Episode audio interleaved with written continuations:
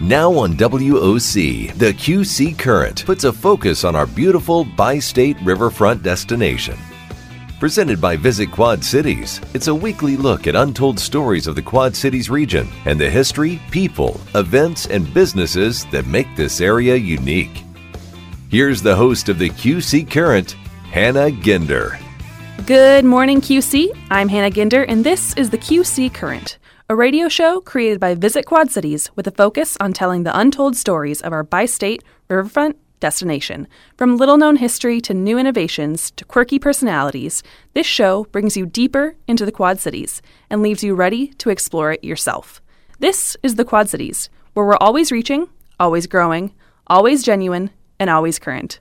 Today, I am excited to be joined by filmmakers Kelly and Tammy Rundle of Fourth Wall Films. Fourth Wall Films is a Quad Cities based film and video production company specializing in Midwestern historical documentaries. Thanks for being here, you guys. Thanks for inviting us. Yeah, thanks. Yes. So, to get things started, how did you two get started as filmmakers? How did we get started? We one of the first things we did when we started dating was uh, we made a film together, and uh, we then uh, finished college together also, and we we made a film together while we were in college. So mm-hmm. I guess we started that early on. Um, and she was the first she was the first girl I had ever met who was also, you know, doing the same things I was doing mm-hmm. uh, with my parents' movie cameras. So that that's way back. Yes, that's how we got started. But uh, in 1989, we moved to Los Angeles, and I had every intention of working in the film industry in some way, and I got a job at Columbia Pictures. Mm-hmm. And after about three years at Columbia Pictures, I thought, well, there aren't that many movies that the studio produces that I'm really that proud of. And so we started talking about producing something on our own. Mm-hmm. And uh, over a 10 year period, actually, we made our first documentary feature film called Villisca Living with a Mystery. And we examined the 1912 uh, Villisca axe murder story and the impact that it had on that small community. And then we distributed that film, and it was in theaters in the Midwest for a little over a year. So that took a long time to finish and to get out there in the world, but it opened the doors uh, to everything else that came after that. Gotcha. So you guys were out in LA at first. What brought you back to the Quad Cities to continue filmmaking here? Well, we loved living in Los Angeles. We were there for about 18 years, and mm-hmm. that's the movie capital of the world. So we were really very content there. Um, but we found early on through the Villisca project um, that our interest was really in telling uh, Midwestern history stories. That's where we were from, and mm-hmm. we didn't want to really get into making documentaries about the same old topics that were being being done and focused on on the East Coast and West Coast. So that really that commitment was really what kind of motivated us looking at coming back home. And, and our second film, uh, Lost Nation the Ioway, we traveled to do that production during 2005 and 2006, and we logged about 20,000 highway miles. Oh, uh, wow. So it just made sense in a way to be where the stories were instead of doing that kind of uh, road travel. it was hard. I was crying all the way as we were driving back uh, to true. the Midwest. But it was really the right thing to do mm-hmm. because mm-hmm. we have been. I thought we were going to get back and, oh, we can take a breath. It's going to be, you know, it'll, things will slow down. And we have not slowed down since we opened the truck and started unloading. it's been nonstop. That's pretty much true. Yeah, well, you guys now have a long lineup of films that you've cre- created here in the Quad Cities. Um, and the one that really kind of at least put you on my own radar was the Hero Street series. And Hero Street is in Silvis, Illinois. It's a block and a half long. And that street lost six young men in World War II and two in the Korean War. And that's more than any other street in America of any size and Hero Street has since provided over 100 American military service members since World War II as well. So, how did you guys get started with this story? How did it come to you?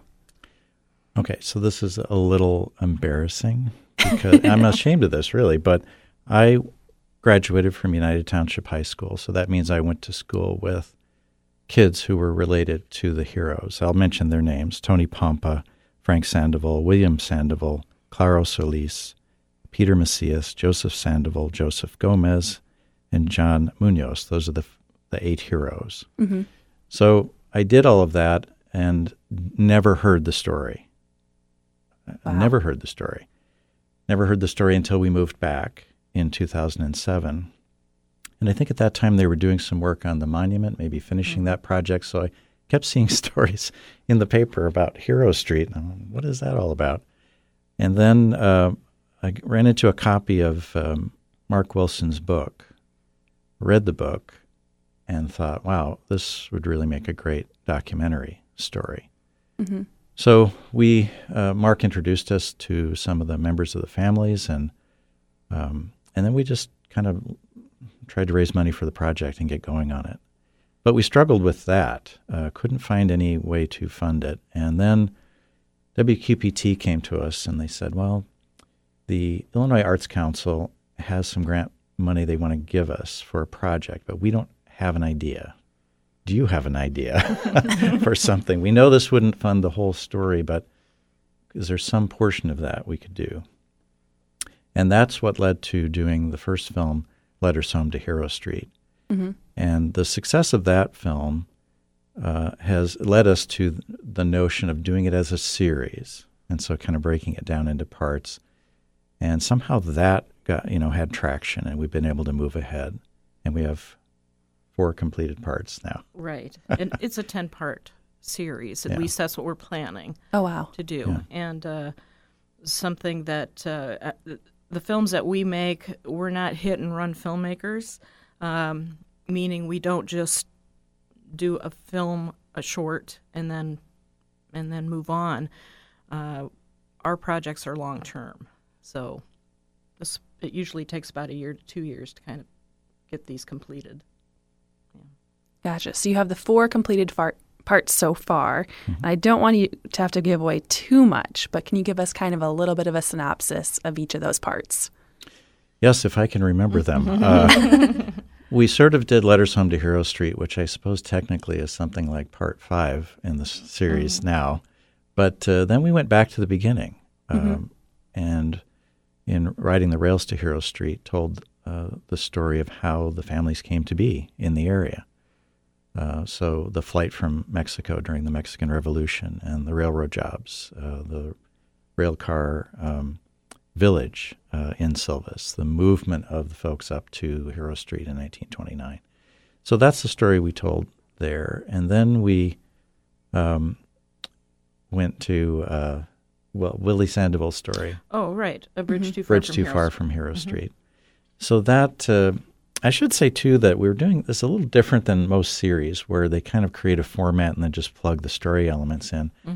We're approaching each story in its own particular way. So, Letters Home to Hero Street was done through the letters of one of the heroes, and we did reenactments with an actor portraying that person, uh, Frank Sandoval. Bridge Too Far from Hero Street is more of a traditional documentary with a focus on a famous military operation, Operation Market Garden, during World War II, and um, and then riding the rails to Hero Street again, more a little more conventional documentary, but um, focused on on that history. So each one is going to be a little bit different, and the one we're in the middle of now is is is different yet. There will be some element of reenactments, but different than what we saw in Letters Home. We're working on an infantryman from Hero Street right now, and that is uh, Joseph Sandoval's story. So even though um, we are focused on that one at present, we are still, um, you know, building the stories for the other heroes and interviewing family members. So we have accumulated quite a few interviews already.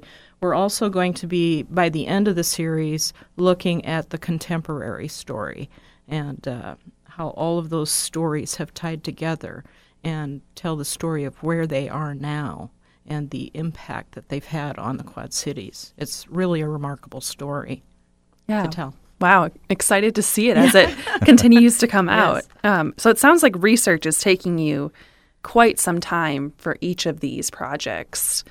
What's that research process like? Well, um, we started, like Kelly said, we started out uh, first reading Mark Wilson's Hero Street USA book. And that really kind of laid out the story of each of the heroes. So we were able to kind of get an overview of uh, each of their stories.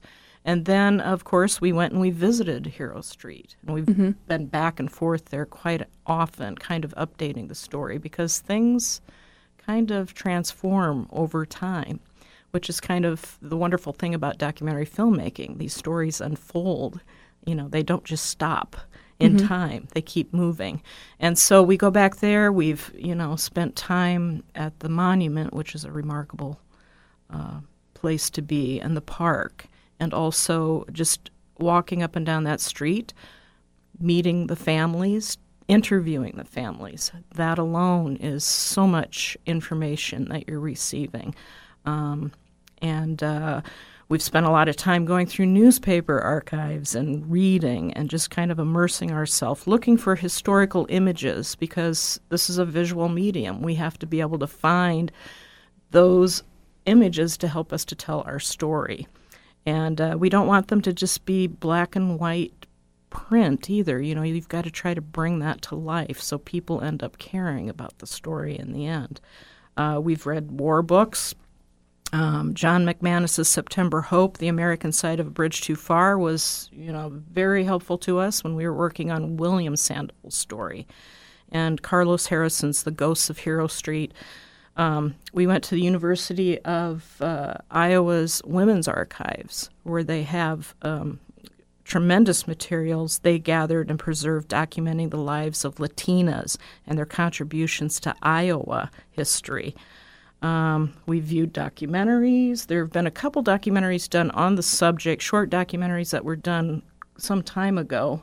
Um, so we've looked at those. We've looked at military archival films. We've mm-hmm. looked at movies. Um, the most important thing, though, has been interviewing the dozens of heroes' family members and their friends, and their the veterans and community leaders, and uh, they've and historians you know, these are the stories that bring that important, significant story to life. These are extraordinary people who, for generations, have kept the stories of their boys alive, and they call them their mm. boys. They're still their boys to them. A number of uh, family members call them that, and uh, and the story is just very inspirational and moving because it has been their goal to honor those men. And they've done that successfully all these years, keeping those stories alive. Mm-hmm. Yeah. And now it sounds like you guys are a, a, part of that too, keeping those stories alive. Well, that's a great honor, really, mm-hmm. um, just to be part of that uh, process. Tremendous responsibility too, but yeah, you know, sure. we feel honored to be part of it. And in each case, you know, we're trying to get at the hero's unique experience uh, at war in wartime. And they also tell a story about the context of the war. So, for example, in Letters Home, certainly we're looking at Frank's own journey through his letters, but then we look at how it's a simple thing, but how mail was delivered back and forth between people who were serving, sometimes in combat situations, and home. How did that even work? So that was an element that we uh, explored in that film. Gotcha. So, to transition a little bit, you have another um, large film that is based in the Quad Cities, though not necessarily a Quad Cities story, to my understanding. Sons and Daughters of Thunder is a docudrama that's primarily a Quad Cities cast and filmed in Quad Cities area locations. Can you tell us a little bit about this film and how it was maybe different from Hero Street?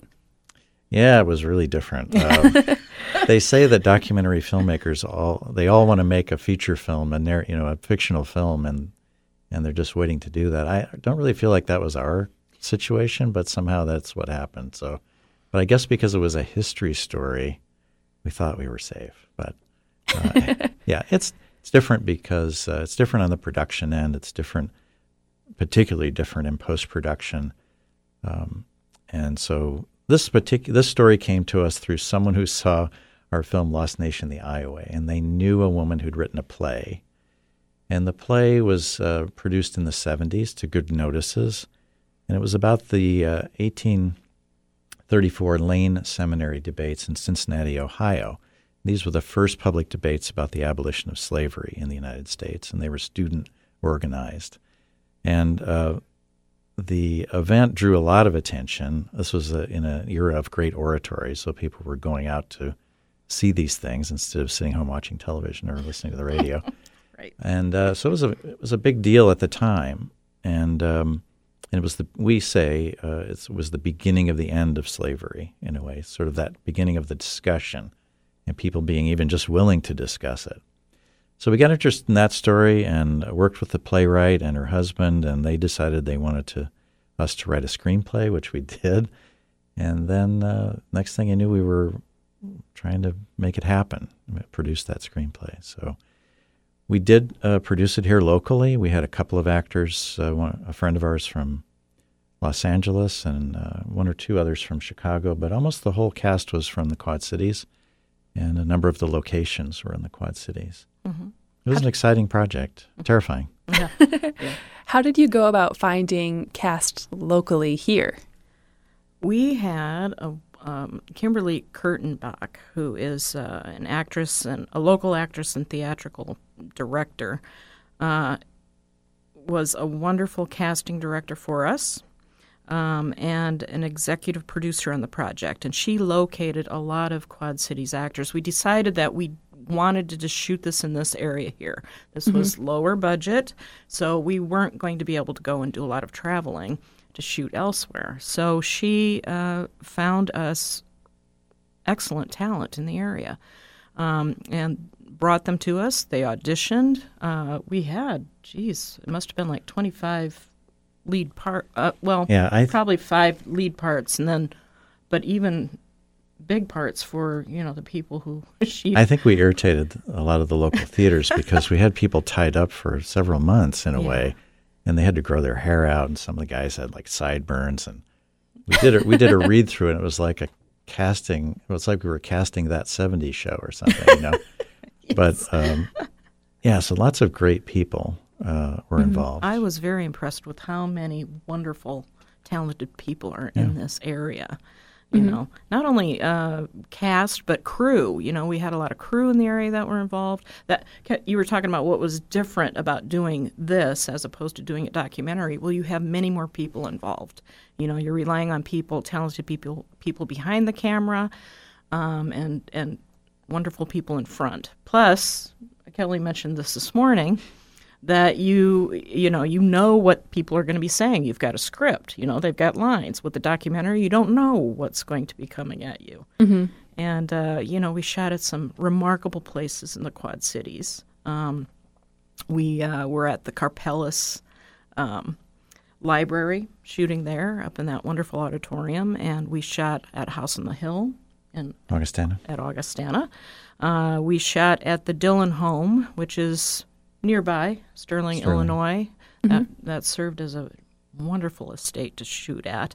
And the Jenny Lind Chapel was the place where we spent a lot of time shooting the debates, and that's in Andover. In Andover. Yeah. So we really focused a, a lot of our uh, filming here in the area. And then, of course, we went to the Harriet Beecher Stowe House to shoot some interiors, which is in Cincinnati, Ohio. It is the one remaining structure at the Lane Seminary grounds. There's nothing else left there. And then we went out to Hartford, Connecticut to shoot the Harriet Beecher Stowe Center where Harriet Beecher lived her last days of her life and, and died there. Yeah. So, yeah. All right. So you have the Hero Street series, you have Sons and Daughters of Thunder, and of course, you also have another long list of films that you've created. Do you guys have any favorites? Well, that's like asking who your favorite child is, right? uh, you just can't admit it, but there is one. well, they're all special for different reasons. I suppose the Last Nation, the Ioway series of films, the three films we did with, uh, with our Native American friends, uh, that's probably changed us more than uh, the other films and uh, has made a bigger impact maybe on our lives. Um, so, but they're all special in their own way. And what's mm-hmm. great is that we have a little family of people, a little community of people that forms around each project, and uh, we get to stay in touch with those people, and they become part of our, our lives. So that's a great benefit. That's the great thing about doing these films. I mean, we've done so many. You know, we've done a murder mystery. We're doing, uh, you know, the Hero Street series. We're we've done a country school documentary. We've done a, a, a you know a film on barn raisers. Every person has a story to tell, and um, those stories teach us something. They move us. They inspire us. They prevent us from making the same mistakes over and again. If we listen. Yes. uh, they remind us to be courageous and to do the right thing and to persevere. So it's hard to just pick one film because they have all impacted us in that way. Right. Yeah. Love that. And what about other projects you have coming up? You mentioned Hero Street is in continuation. Yes. Anything else? Yeah, we're working on a film called Resurrecting Forest Grove, which is about the restoration of the Forest Grove uh, School in Bettendorf, and um, and uh, how that uh, sort of, sort of the history of the Quad Cities in the 1920s. Along with that, uh, we're doing a museum film. Uh, we do some production work for other uh, businesses or companies, and so museum films are one of the things we do. doing that for Forest Grove School also, and um, we're getting ready to distribute a film that we've been another long-term project, a documentary about Iowa actress Jean Seberg, and uh, that film's been done for a while, but because it had a lot of third-party material, film clips, and other things, there were a lot of legal uh, hoops to jump through. So we're excited that's finally uh, at the end. Yeah, we co- co-produced that with Garry McGee, and uh, she was an actress, an activist, and an icon. So we're kind of excited about that finally coming out. Yeah. Awesome. We've been in labor for like 10 years on that. Right. All right. So, for people that are listening that now want to go watch some of your films, how can they do that? Well, you can't come to an in person screening right now, which is what we really enjoy doing. Yes. Uh, wow, that's been on hold for a year. Mm-hmm. Uh, we've been doing some events online. We have one tomorrow for uh, Becoming Harriet Beecher Stowe.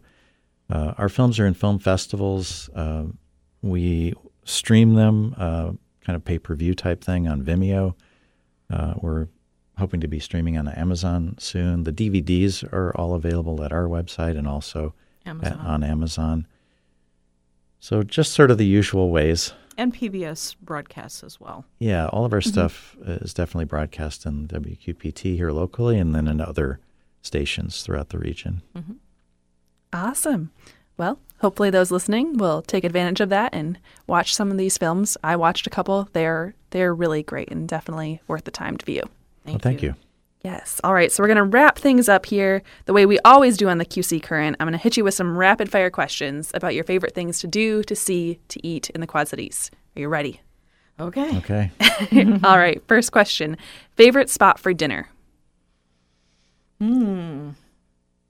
Uh, gosh. That's not very rapid fire, is it? No.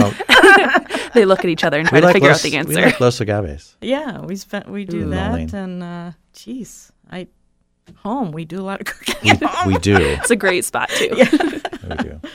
All right. Favorite local cup of coffee? Dead Poets. yes. Ooh, that's a good one. Yeah. Favorite place to grab a dessert or a sweet treat? Hmm. So that would be Country Time or uh, Whitey's ice Whitey's. cream. Yeah. probably. Yes. And then do you have a favorite Quad Cities brewery? Oh, River House. We like to go to the River House. Yeah. In in Moline. Mm-hmm. Awesome. And favorite way to spend a free Saturday afternoon in the Quad Cities? Free. Oh my gosh. You know- Well, yeah. Well, we love going to the movies, and uh, of course, we haven't been able to do that for like a year now. So Well, We're those dying- aren't free though. we're dying to go to the movies. We like to go to Black Hawk State Park. We like to go We to do. the museum there. We like to take visitors to Hero Street, of Mm-hmm. course. Uh, we like to do a lot of uh, walking around museums, the Figge, the Putnam. Those are our favorite places to go.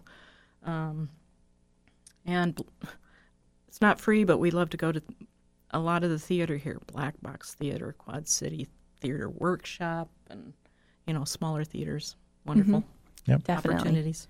All right. Final question of the day. What's one thing every visitor to the Quad Cities must do? go to Hero Street. That is an, as important as and as I think John Deere. Mm-hmm. Um, Well, everybody knows John Deere, the Yeah. man, if not the company. Bix Beiderbecke, we're very proud of Bix. But if you know those two uh, things, you should also know the Hero Street story. Yeah, definitely. All right. Well, thank you so much, Kelly and Tammy. Thank you for joining me today. Thank, Thank you you. so much. I'm Hannah Ginder, and this has been the QC Current. You've been listening to the QC Current, presented by Visit Quad Cities, the official destination management and marketing organization for the Quad Cities region. Learn more about us, our region, neighborhoods, and community partners at visitquadcities.com and connect with us through your favorite social media sites. Tune in next weekend for another episode of the QC Current on WOC News Talk 1420.